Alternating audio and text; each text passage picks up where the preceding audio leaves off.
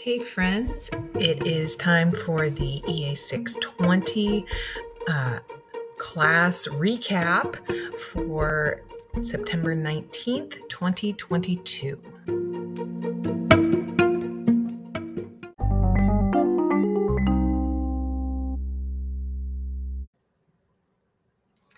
So we discussed chapters three and four in your textbook, which were about curriculum and the professoriate. With curriculum, at first it might not seem that student uh, affairs professionals need to be concerned about curriculum if they're not faculty, but the fact is all of you are educators as future student affairs professionals, and the context that your students are operating in is their curriculum. So we talked about that dichotomy between university actors and society.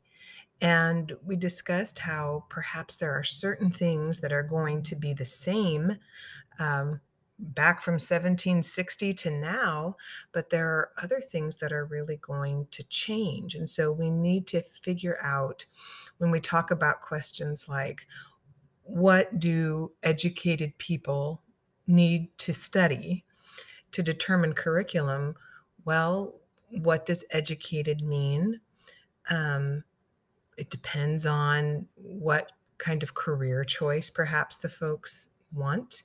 But we looked at Fareed Zakaria's In Defense of a Liberal Education, where he argues that no matter what type of a career people want, there's a benefit to learning about art and history and language, not just STEM or not just um, some of those more vocational things. It provides that furniture that we were talking about, um, or perhaps a scaffolding of critical thinking that everything else is built upon.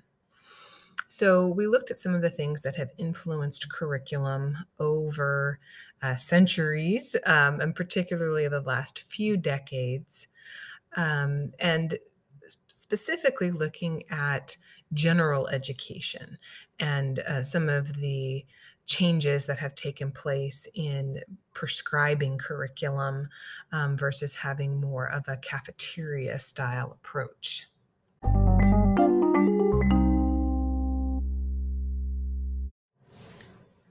With looking at the professoriate, Um, we talked about some of the factors influencing uh, the, the university faculty and how things have changed from when it started out, and it was sort of like the university president would teach, and there were maybe some tutors that were former students, to the huge increase in faculty post-World War Two, sort of this golden age and the land grant and the G I Bill and the space race, and how now we have such an increase in adjunct faculty and faculty that don't have the security of tenure, even if they have a full-time position, uh, due to budget cuts that universities have experienced.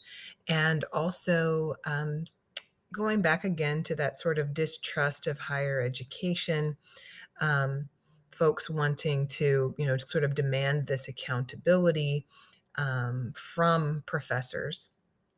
And so we talked about some of the issues that are affecting folks. Like, we've got new PhDs coming out, but because baby boomers aren't retiring, there's not um, full-time employment for them. And so they can end up trying to patch together adjunct work.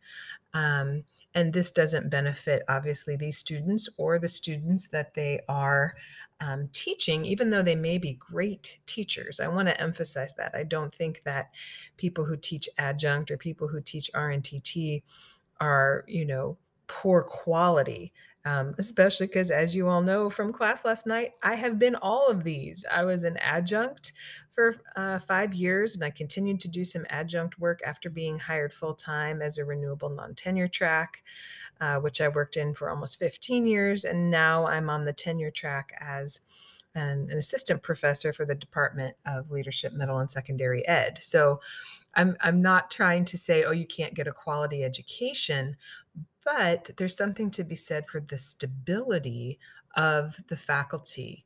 And so if you've got people who are moving around all the time because they're, they're they need to go where, you know, the, the money is, um, that, that lack of consistency uh, can definitely affect students.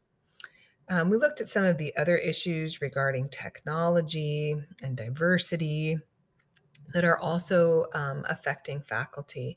And so these are things to keep in mind as student affairs professionals, particularly because you may be called upon to, um, you know, actually get in the classroom and teach a U I one hundred sort of class or to adjunct for um, a student affairs type of class, uh, but also because you are educators uh, and this is the, the university is the context in which you will be working, spending your professional life. And so it's important to know about all of the influences there.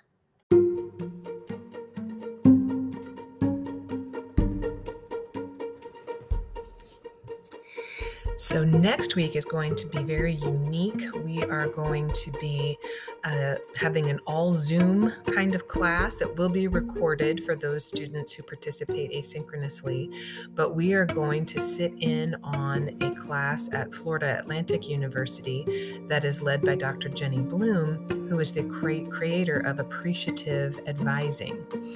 Uh, so make sure that you read the chapters that are lined out uh, on Canvas, but especially make sure that you read the two articles that she uh, contributed to on Appreciative Advising, so you're well prepared for, for being in that Zoom class.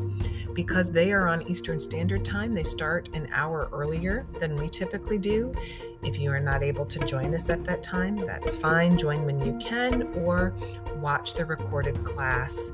Uh, when you do your exit ticket, I will expect you to refer to the readings that will not be discussed in this class, but that were part of your assignment for the week, um, as well as what actually happens in the Zoom class. Keep in mind, um, I've given you feedback now on your uh, research paper topics, and so you should begin doing your research, gathering your sources, because those are due October second. So I'll see you on Zoom next week, and then the week after that, we'll be back to our usual HyFlex format. Have a good week, everyone.